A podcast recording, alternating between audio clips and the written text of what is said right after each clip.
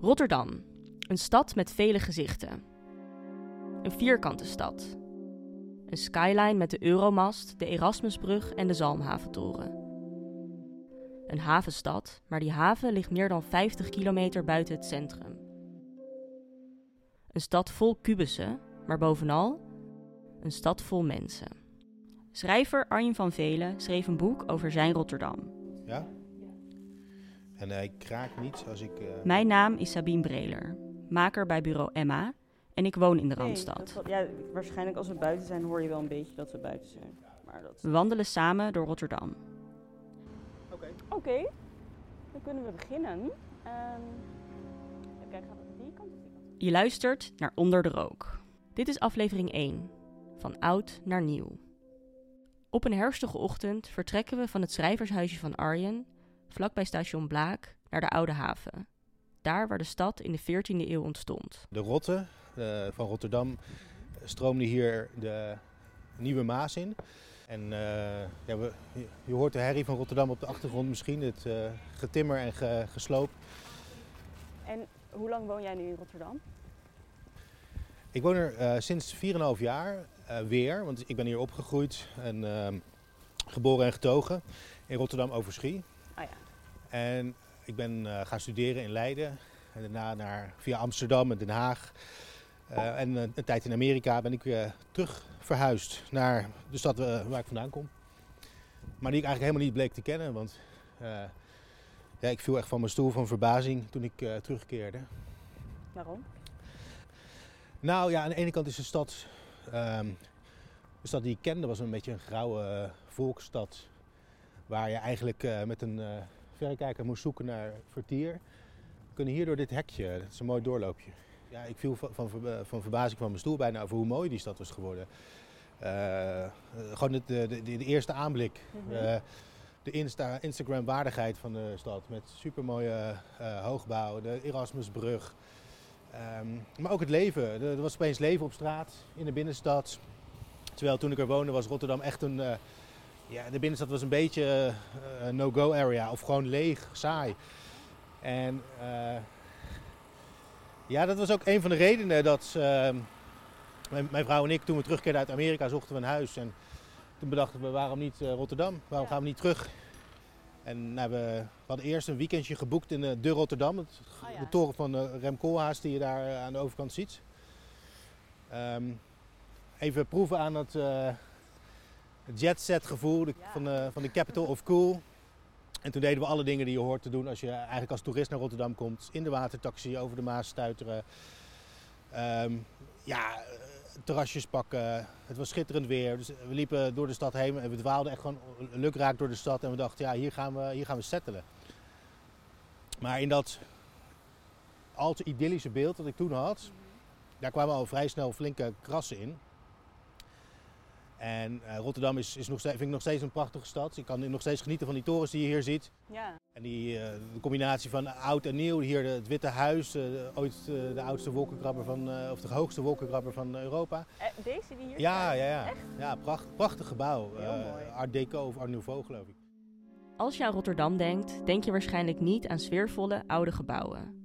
Het bombardement van 1940 heeft meer dan 24.000 woningen, 32 kerken en twee synagogen weggevaagd. Maar niet alle gebouwen zijn destijds verwoest. Heel veel gebouwen hebben het om- bombardement overleefd, maar de meeste zijn eh, alsnog gesloopt da- daarna. Dus dat bombardement, eh, dat heeft eh, heel veel schade aangericht natuurlijk. Maar de stad had in principe ook voor een groot deel in oude glorie hersteld kunnen worden. Zoals andere Europese steden hebben gedaan. Die hebben gekozen voor het, het echt weer, weer opbouwen van de stad die er was. Rotterdam heeft ervoor gekozen om een paar gebouwen te laten staan. Dus, eh, het Witte Huis, eh, de Laurenskerk uiteindelijk. Die stond ook op de nominatie om gesloopt te worden. Ehm, en, nog een paar historische panden, maar de rest is allemaal eh, na het bombardement alsnog met de grond gelijk gemaakt om, om een heel nieuwe stad te bouwen. En ehm, die keuze vond ik wel achteraf gezien als je leest wat, wat, daar, wat daar de overwegingen bij waren. Dat er een, een stad waar mensen woonden, in, eh, in steegjes en in krotten weliswaar, maar, eh, maar honderdduizend mensen woonden in de binnenstad. En daar kwam een nieuwe stad ehm, waar winkels en kantoren waren en een klein aantal huizen. Dus er is eigenlijk voor gekozen om van de, van de binnenstad een, een, een ja, commercieel centrum te maken. Een winkelcentrum met kantoren. En die keuze heeft de stad wel later, later wel opgebroken. Ehm, omdat je, een stad is natuurlijk veel meer dan handel. Uh, en de levendigheid uh, van mensen en ogen op, op straat heb je nodig. Ja. En pas de laatste jaren, decennia, zie je dat de stad weer levendig wordt. Maar je ziet ook dat de stad voor een ander soort bewoners is uh, ja, her, her, herschapen eigenlijk. En dat, ja, dat zie je niet meteen, maar als je kijkt, deze torens op zich prachtig. Uh, nee, de smaken verschillen of je ze mooi vindt of niet. Je hoort ook dat er weer gebouwd wordt aan nieuwe torens. Ja, hoort inderdaad. Ze zijn een brug aan het herstellen. Oh. Uh, dit is ook echt het geluid van Rotterdam hoor. Dit is, uh, er is altijd, sinds ik er woon, is er altijd, wordt er getimmerd en verbouwd. En op een of andere manier kunnen ze niet van deze stad afblijven. Ze kunnen de stad niet, niet met rust laten. Vanaf de kade in de Oude Haven hebben we goed uitzicht op de skyline van Rotterdam. Maar misschien leuk om te vertellen, als, als het kan met dit geluid. Die, die, um, die net gebouwde nieuwe toren daar, uh, die, met die camouflageprint erop. Ja. Die, print. Die, middelste. Ja, dus ja. die, uh, die wit uh, naast die beige toren. Mm -hmm. Heet Our Domain, ons domein. En die is echt net opgeleverd op een van de laatste stukjes uh, van de stad die nog niet herbouwd waren na het bombardement. Dat is nu net pas gebeurd? Die, die is, begin dit jaar is die geopend. Dus er wonen nu mensen. Uh, op zich, een, ik ben er binnen geweest, dus het is prachtig gedaan. Je komt in een soort van uh, designhotel sfeer met alle details. prachtige houten bar, een, een sky lounge op het dak. Je ziet hem daar, die, oh ja. achter dat glas met, met lichtstoelen en een barbecue die alle bewoners kunnen gebruiken. Uitzicht over de Maas, schitterend. Niks mis mee. de prijzen zijn ook te doen. In de zin dat je, je betaalt 900 euro voor een uh, soort studio van uh, 25 vierkante meter. Okay. Dat is, uh, nou, ik, ik, betaalde 200 gulden voor een studentenkamer, oké. Okay, dus het is, maar het, is, het valt binnen de marge van betaalbaar. Ja. Alleen, er is één hele grote uh, mits. En dat is dat je om daar te huren, moet je beschikken over een hoger onderwijsdiploma. Dus je moet universiteit gedaan hebben of hogeschool. Of je moet daar ingeschreven staan. En als je zo naar die toren kijkt, dan is het eigenlijk een soort gated community. Van een plek waar je mag wonen als je het papiertje hebt, het diploma. Is dat legaal? Ja, je mag uh, een huur, huurbaas of de eigenaar mag uh, criteria opstellen. Uh, je mag mensen niet discrimineren op, op afkomst. je mag mensen wel discrimineren op ja, dit, dit soort diploma. En ehm, ik, ik neem het die huisbaas niet kwalijk, dus de Amerikaanse vastgoedontwikkelaar die dit, die dit project heeft neergezet. Uh, het zijn heel aardige mensen. Uh, het probleem is dat de stad zelf dit steunt. Dus de, dus de stad zelf wil, heeft ook beleid om ander soort inwoners aan te trekken. bijvoorbeeld de beroemd is de Rotterdamwet. Ja. Het is een, een, wet die het mogelijk maakt om mensen te, te, discrimineren omdat ze niet genoeg geld hebben. Dus als jij in de bijstand zit en er zijn nog wat criteria en je wil in een bepaalde buurt wonen, dan mag, je, dan mag de, de gemeente met de Rotterdamwet in de hand zeggen: jij mag daar niet wonen. En dat is voor, als ik dat probeer uit te leggen aan Amerikanen, die, die vallen van hun stoel van, van verbazing dat dat kan. En ik ja. was zelf ook wel verbaasd. Oh ja, dus je mag hier gewoon discrimineren op basis van dat, het feit dat iemand arm is. Daar komt het op neer. Mm-hmm. Um, dus de gemeente, ja, die denkt dat de stad zo beter wordt als je, als je kunt. Um, uh, ja, van bovenaf kunt gaan bepalen wie waar mag wonen. De, de wet heeft een hele lange geschiedenis. Hoor. De Rotterdam heeft een heel lange geschiedenis van het pogingen om mensen die ongewenst zijn te weren. De, de kanslozen of de, in de jaren 70 waren er plannen om een quotum voor buitenlanders in te stellen. Maximaal 5% per wijk. En uit die geschiedenis van bepalen van bovenaf wie er toegang heeft tot de stadspoorten, eh, daar is die Rotterdamwet uit voortgekomen. Ja. Met goede bedoelingen ongetwijfeld, want het idee was de, de leefbaarheid moet omhoog, de veiligheid uh, van de stad moet omhoog. Alleen uit alle evaluaties uh, blijkt zo'n beetje hetzel, hetzelfde, dat die, dat die veiligheid en de leefbaarheid niet vergroten. Het enige, wat je, enige effect is dat je een ander soort uh, demografie krijgt. Ja. En dat zie je in heel veel steden, dat steden, de winnende steden, worden meer en meer alleen nog toegankelijk voor hoogopgeleiden. Niet zozeer door wetten, maar door het feit dat huizenprijzen zo gestegen zijn. Ja. Dus als jij, als jij geen groot inkomen hebt, dan als je geen, geen winnaar bent, dan kom je die stad eigenlijk niet in. Nee. En zelfs met een diploma is het ontzettend moeilijk om nog uh, een sta- stad binnen te komen. Dus die steden worden bolwerken van uh, de succesvollen. Uh, en ja, die toren is daar een soort extreem voorbeeld van, waar het gewoon heel letterlijk op de website staat van criteria. in het Engels, you have been enrolled in a bachelor or master program. En vanuit het oogpunt van die vastgoed-exploitant, die zegt ja, ik, ik, uh, ik wil gewoon, die, die, zegt ik wil een soort community kweken binnen die toren ja. van gelijk, gelijkgestemden. Een community van gelijkgestemden, zo noemde hij dat. Alleen in mijn ogen is een stad juist een chaos van totaal niet uh, gelijkgestemden.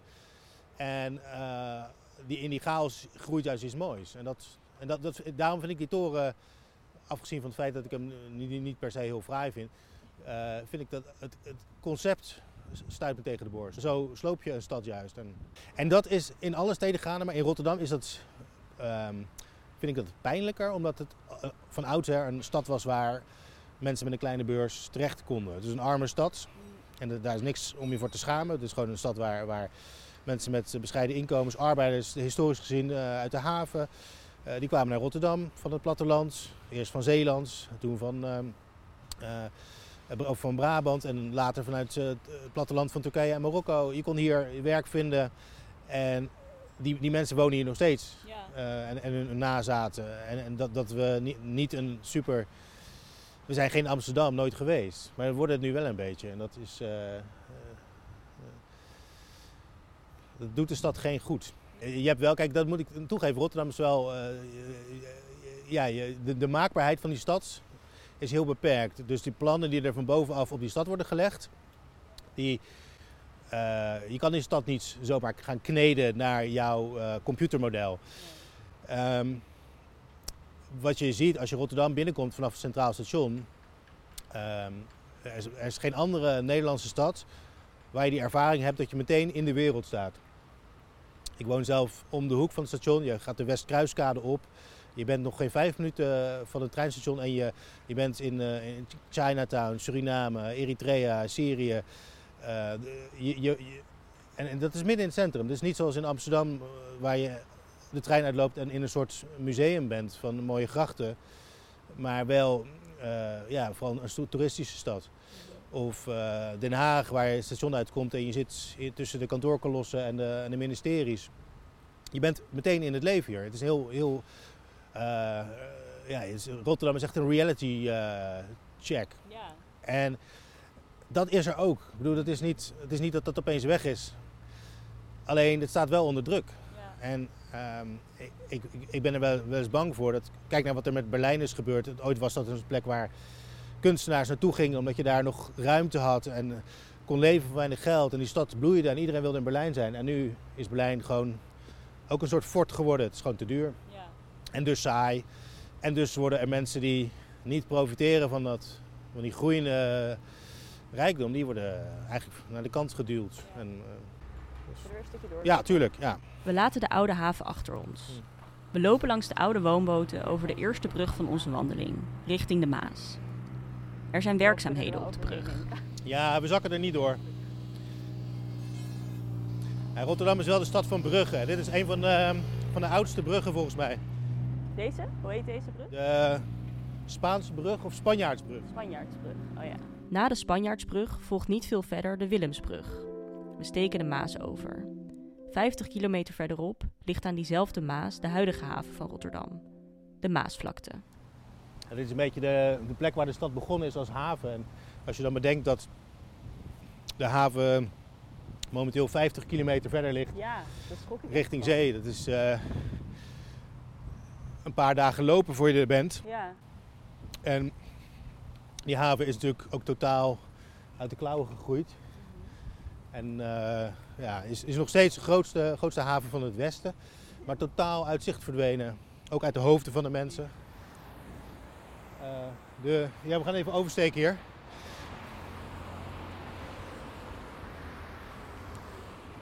Die, uh, die haven die is momenteel, het is een plek waar je bijna geen, uh, geen mensen ziet aan de buitenkant. Er zijn natuurlijk mensen, uh, zeelieden en uh, orderpickers in distributiecentra en wat, wat havenwerkers nog. Maar er is heel veel gerobotiseerd en geautomatiseerd en gecomputeriseerd. En um, we gaan even hier onder deze brug door. Gaan we de Maas oversteken. Dus de, de, de, haven is, is de Maasvlakte nu. En dat is eigenlijk één groot, gigantisch industrieterrein. Waar je geen mensen ziet en alles draait om efficiëntie. Um, en in mijn boek is dat de rode draad geworden omdat ik dat, dat, dat efficiëntie denken, dat, dat vierkante container denken, ook terugzie in de stad. Soms heel letterlijk, dat je de, de vorm van de, de kubus terugziet of de rechthoekige vormen. Uh, in de woontorens zoveel mogelijk standaard woningen opstapelen en je hebt er weer zoveel huizen bij en je houdt meer rendement uit je grond. Maar ook uh, ja, de kubustassen van de flits, flitscouriers die je overal ziet voorbij schieten.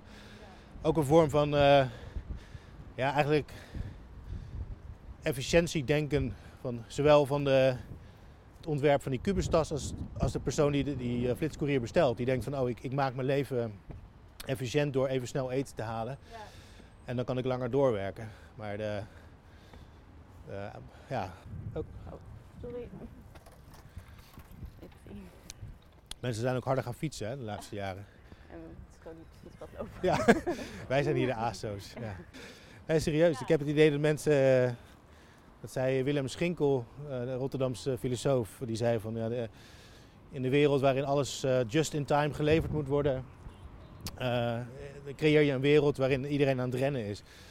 Ja. Dus dat idee van, uh, je denkt van ik, ik maak mijn leven simpeler door een flitsbezorger te bestellen. Maar het gevolg is dat je zelf ook harder moet rennen. Omdat iedereen om je heen is deadlines aan het halen en aan het sprinten. En, en ik zie dat ook echt op het fietspad. Ook, ook gewoon praktisch als mensen twee banen uh, moeten doen om rond te komen. Dan, ja, dan moet je gewoon harder fietsen, letterlijk. Ja. Maar, um, Als iedereen om je heen hard fietst, dan fiets je ook hard. Ja, ja, en dan ga je irriteren. Ik was laatst op het fietspad uh, bij, uh, vlak bij mijn huis.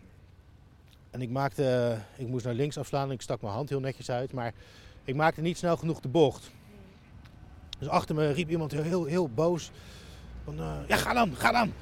En dacht ik, ja, ik dacht, jeetje, relax. Maar Tegelijkertijd dacht ik van, ik, ik ben zelf ook wel eens die persoon die denkt van, uh, ja. Uh, ga, uh, get out of my way. Ik, met die efficiëntiedrang van, we denken allemaal dat we op tijd moeten zijn en dat, dat de wereld geoliede machine moet blijven. Ja.